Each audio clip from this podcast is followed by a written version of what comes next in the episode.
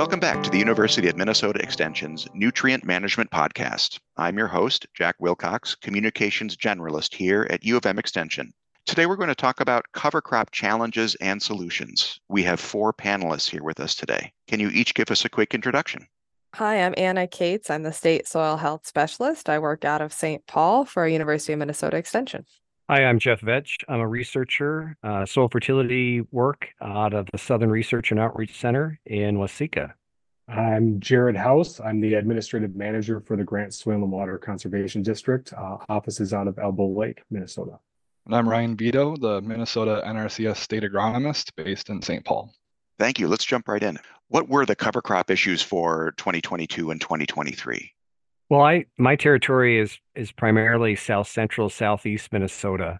And the challenges that we saw in south central was primarily in the fall of twenty twenty-two, where we had really dry conditions most of September and October, which kind of uh, reduced germination and really hindered growth. Even though we had a nice, long, mild fall, we had some some research studies that just did not have great establishment.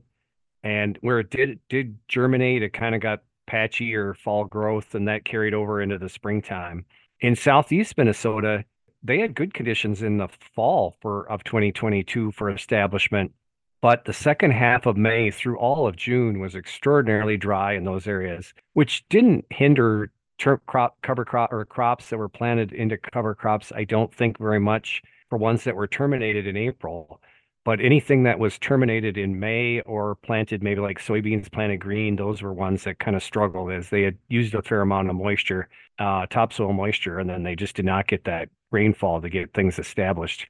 The only other thing I observed, and that was from the fall of twenty twenty-three, was what looked like some herbicide carryover and some stunted plants uh, growing in September and early October. And that might have been due, due to the drought of the summer of twenty twenty-three and the slow breakdown of some pre-emerge herbicides. And, and we could see that in most of our grass species in our cover crops, which is interesting because the grasses are typically pretty tolerant of some of those, you know, typical pre-emerge herbicide products. Tolerant to a point, right? Anybody else see that? To tie tie into that a little bit, um, I kind of saw the situation where cover crops took the blame for some some soybean damage in the spring, right? And so that dry period uh, going from twenty twenty-two into twenty twenty-three, uh, maybe there was some clopyralid sprayed out there. Um, something didn't break down as quickly as it normally would, and all of a sudden they're starting to see some damage in their soybeans. So maybe that's, you know, that extra moisture use from the maybe a rye crop, uh, cover crop, but maybe also just the drought itself, right? Um, I know in West Central Minnesota, uh, I've gotten a few producers who's contacted our office um, that we have cover crop contracts with, and they mentioned that they actually just delayed planting in anticipation of uh, the herbicides not breaking down, or with uh, more herbicide resistance, they would they would make some more applications later in the year that they were worried would affect the cover crop. So we didn't get them in as early as we could have, and we actually missed some rains because of that. But they are actively, have been actively managing for the herbicide. Based on the conditions right now and what we saw last spring, what do we think are some good management practices going forward? I guess that uh, last year, you know, like Jeff said, we we still had some difficulty getting cover crops established in the fall, but we've had some nice growth conditions. So, we, you know, driving around, I drove up to Northwest Minnesota in the last week. I definitely have seen some cover crops on the landscape. I've seen some pictures of, you know, nice green cover crops out there. I know that some people maybe were more hesitant to plant this fall if they were worried about lack of moisture or just the waste of the seed, like Jeff described. You don't want to put seed out that isn't going to have good germination conditions. Uh, so I think that for those people who are watching their fields green up with pleasure at this point, it's just going to be a matter of walking that line and and making sure you don't let it get out of control. Um, might be in a situation where we want to we have a lot of growth and we want to terminate before we have really good weather conditions for herbicide action. That could be a concern this spring. I, I did a little homework before this podcast, and I called some soil and water districts from Kitson County all the way down to Rock County, kind of in the western portion of the state. And what I've been hearing from staff is they're encouraging the producers to get their sprayers ready early and to watch that rye um, or uh, whatever they have covered there, and, and look at the soil moisture as well. and be prepared, and don't wait for the co-op to go out and spray, because if they can't make it for a week or so, you might be a little too late. And um, chances are uh, you may have some impact, especially if we don't get the moisture.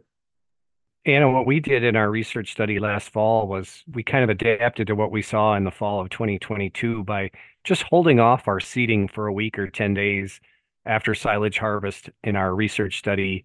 Um, we were fortunate enough, we got about two tenths of an inch of rain. It was just enough to kind of moisten that top two, three inches. Then we drilled, and then we were really fortunate. We got another two tenths just a couple of days later, and that was just the perfect amount, even though subsoil moisture was extraordinarily dry. It was just the perfect amount of surface soil moisture to get that cover crop to germinate and establish really nicely.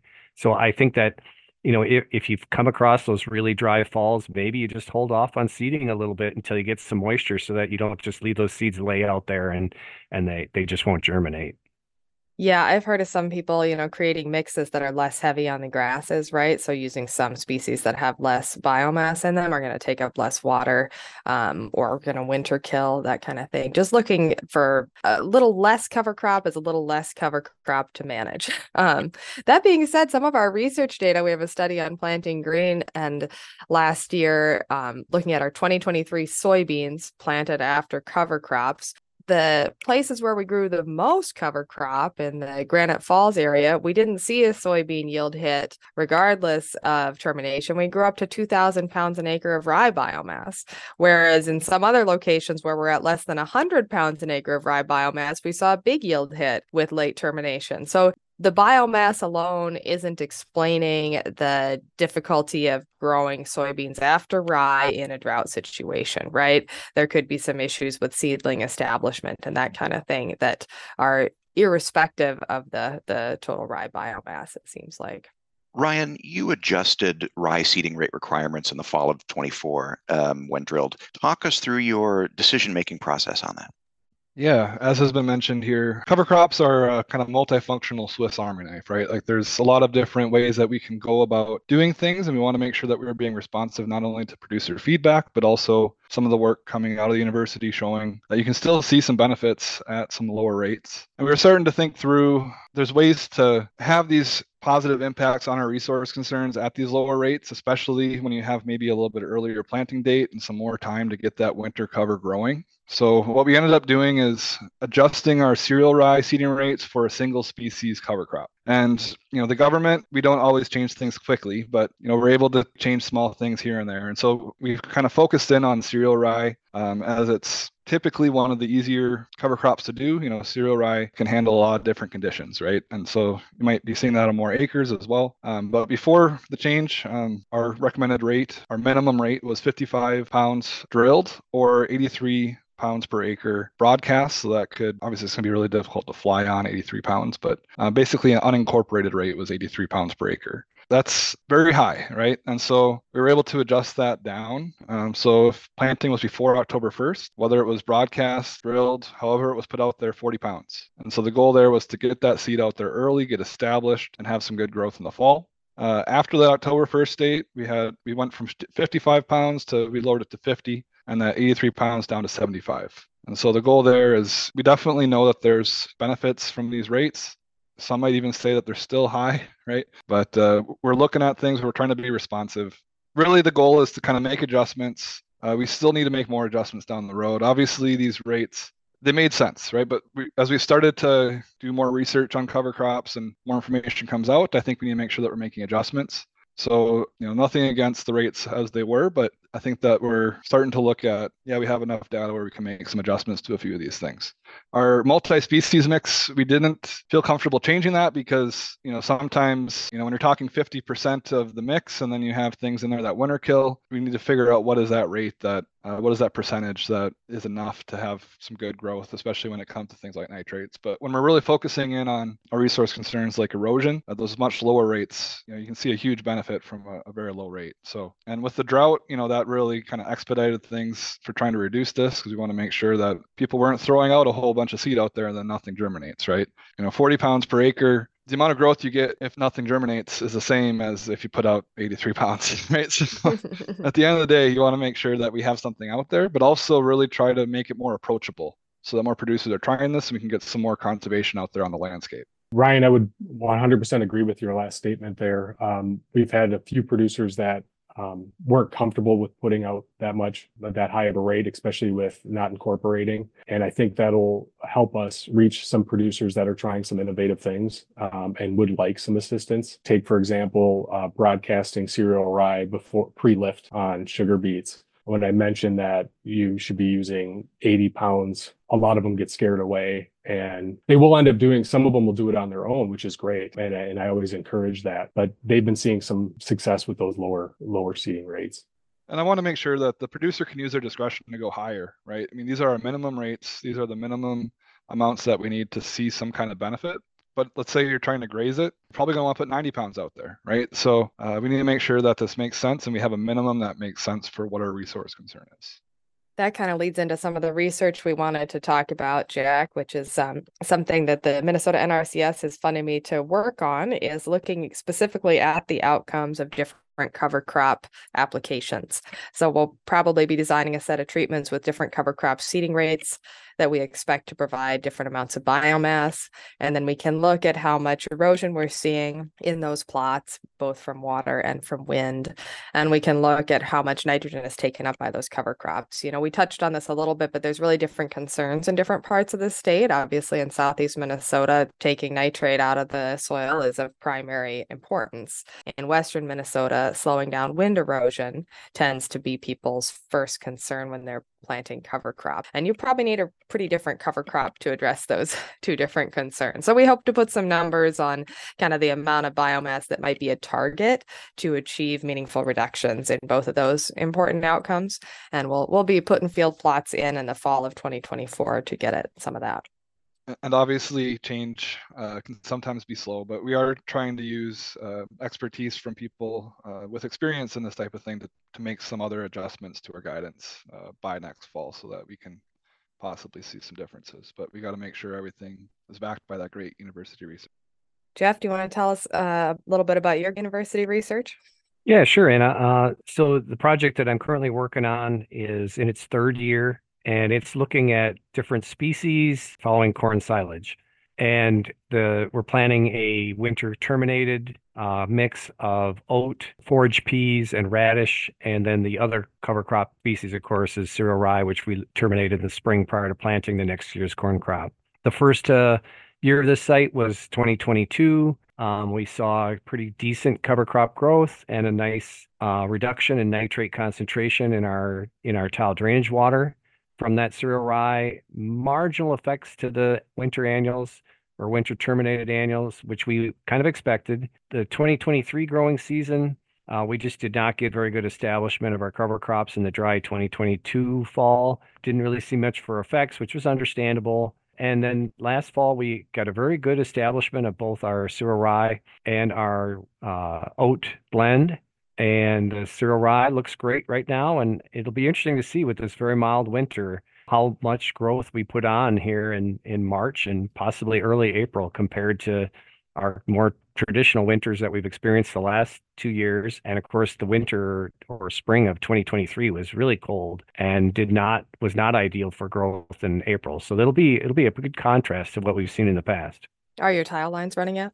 Uh, no, tile lines are not running, but we are near, I think, very near field moist capacity. We saw significant rainfall in late October, and then um, soils were not frozen around Christmas time.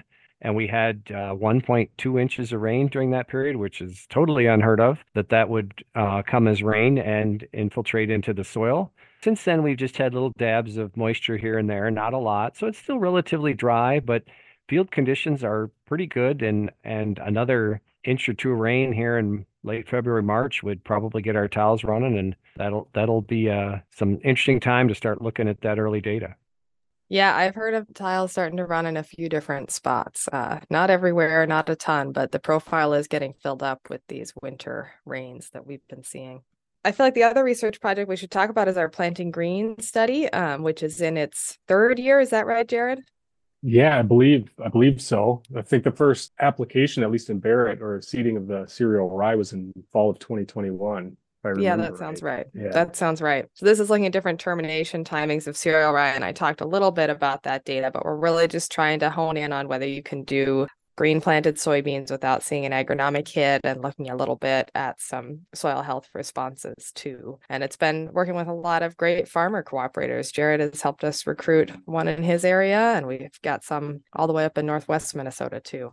It's been a great study to be a part of, and it's it's helped us locally promote more cereal rye and come up with some precautions for for producers who are a little bit nervous uh, about letting it letting the rye grow in the spring. But I think, like you mentioned earlier, one of the biggest concerns we have here is wind blowing in the spring and ending up with a lot of snurt. Um, I think we've been ta- joking around in our office that we got to get shirts made up that say "Don't flirt with snurt," um, because be a good one. I have quite a few examples of um, dry. driving from Morris, Minnesota up to Elbow Lake every day and seeing and comparing different fields and snurt in the ditches. And so there are more and more producers coming in wanting to prevent that, uh, but also having a concern whether the uh, grain corn or soybeans following that rye. And so this is uh, definitely going to be information that's going to be useful for our producers. Right now, we're just looking at the soybeans after cereal rye and that planting green process. So we're not able to get into any of the questions that I've seen really cool data on from Iowa and other states about seedling disease in, in corn after rye. Um, so we're not looking at that yet, but we're we're getting a start at least on the agronomics. Yeah, good clarification. Yes. Well, and this year it hasn't even been snurt, right? It's just been dirt. This very, very open winter, you know, whether it's a cover crop, a winter annual, like, you know, winter camelina, winter wheat, or even a perennial like alfalfa or kernza, I feel like it's pretty intuitive that there's a benefit from that winter cover, right? It's just really unfortunate to see the amount of blowing going on this year. Anna or anyone else, are you familiar with any research going on in uh, sugar beets and, and cover crops? Because uh, like I mentioned, um, we've got a lot of wind blowing in the spring, and that's one of our biggest concerns. And um, I mean, whether that research is on success rates or just herbicide applications, especially with higher uh, water hemp and resistance and concerns with getting cover crops established after uh, sugar beet lift.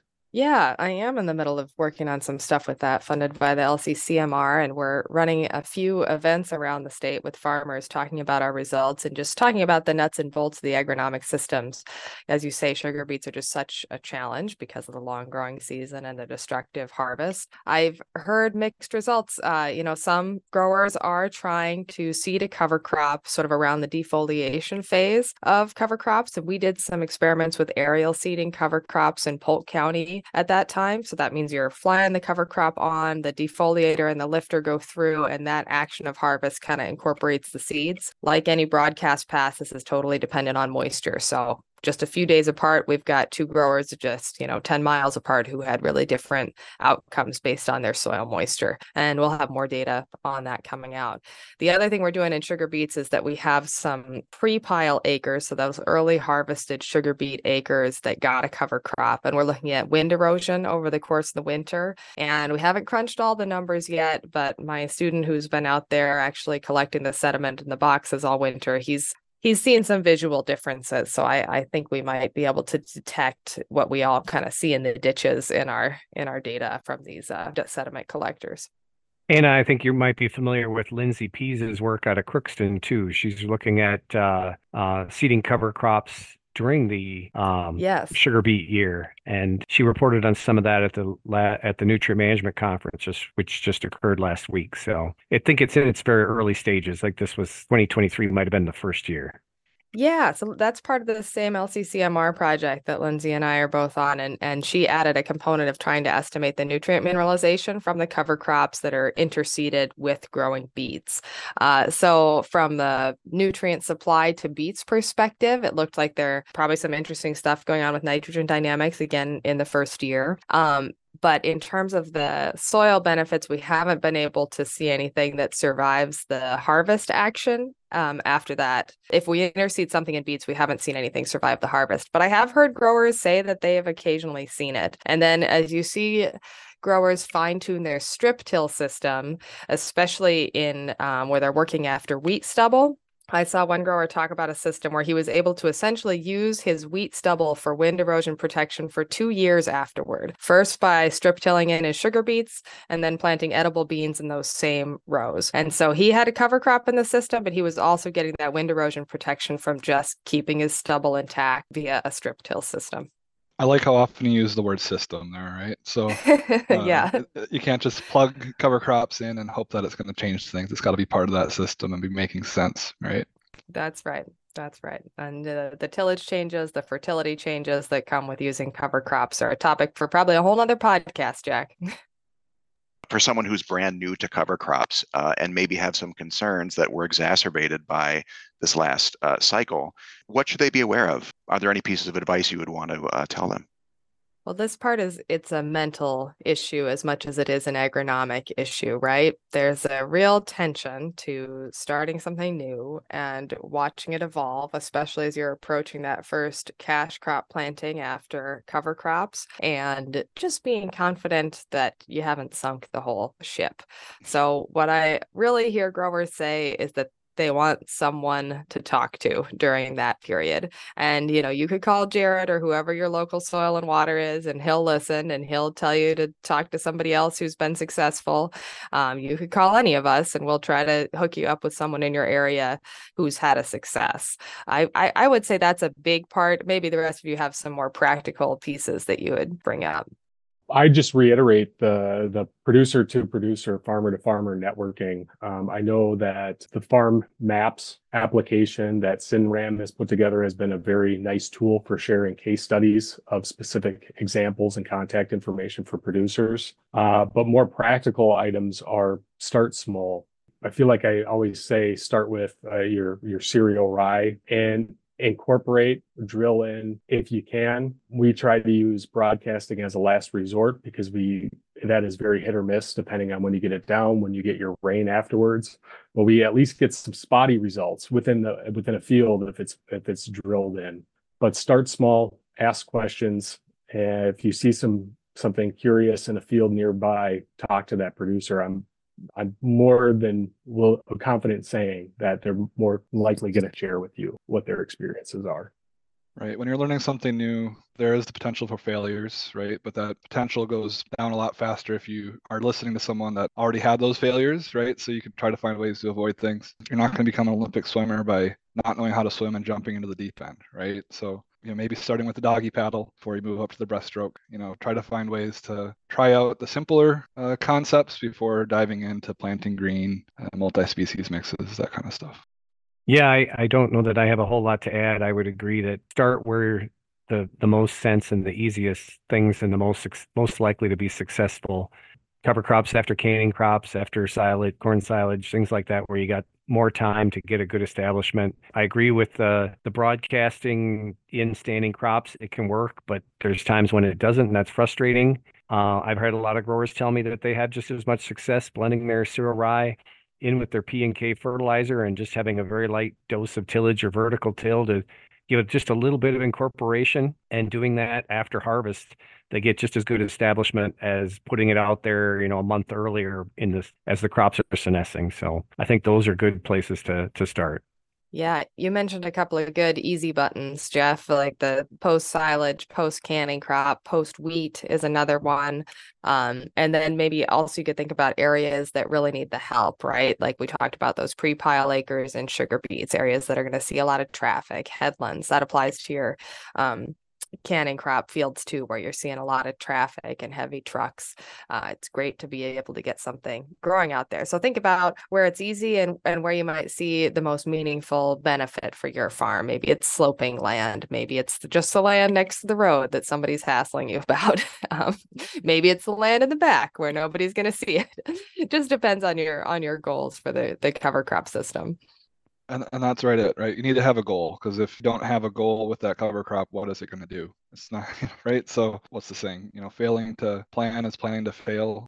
If you don't have a goal for that cover crop, how are you putting together your mix? What, what are those actual species supposed to do, right? We have a lot of different cover crops that have these really cool superpowers, right? So rye can help us uh, battle some weeds. Radish or turnip can help break up some compaction. So try to think through, what do I want to do in these areas? And how can this cover crop help me do that? I would also just add that you can't always anticipate success, or you can't anticipate success. So just because it doesn't work one year doesn't mean it won't work the next year. Kind of have a multi-year plan of how you want to address it. You can make changes whenever you need to. Active management is key, but don't just plan on trying it for one year and then saying it doesn't work, because we do know it works. Um, we have people up, like I said, in Kitson County, almost in, into Canada, that can make cover crops work, down to Rock, Olmsted County. It can work, but we just have to uh, be flexible and want to make it work. I'll just advertise one other resource that we're putting together from Extension with it, which is a cover crop academy that'll run over the next year. And this is particularly for soil and water N R C S and C C A uh, types who advise farmers on cover crops. This will be a year-long chance to do a little hands-on research at our research and outreach centers in Waseca and Lamberton and Crookston. And we'll have a lot of access to some experts from Minnesota and beyond who will talk about some of the elements of the system that can be a little more tricky to master. So we'll put information about registration for that with this podcast. Are there any last words from the group? Send us pictures. We love seeing how the cover crops are growing. That about does it for this episode of the Nutrient Management Podcast. We'd like to thank the Agricultural Fertilizer Research and Education Council, or A F R E C, for supporting the podcast. Thanks for listening.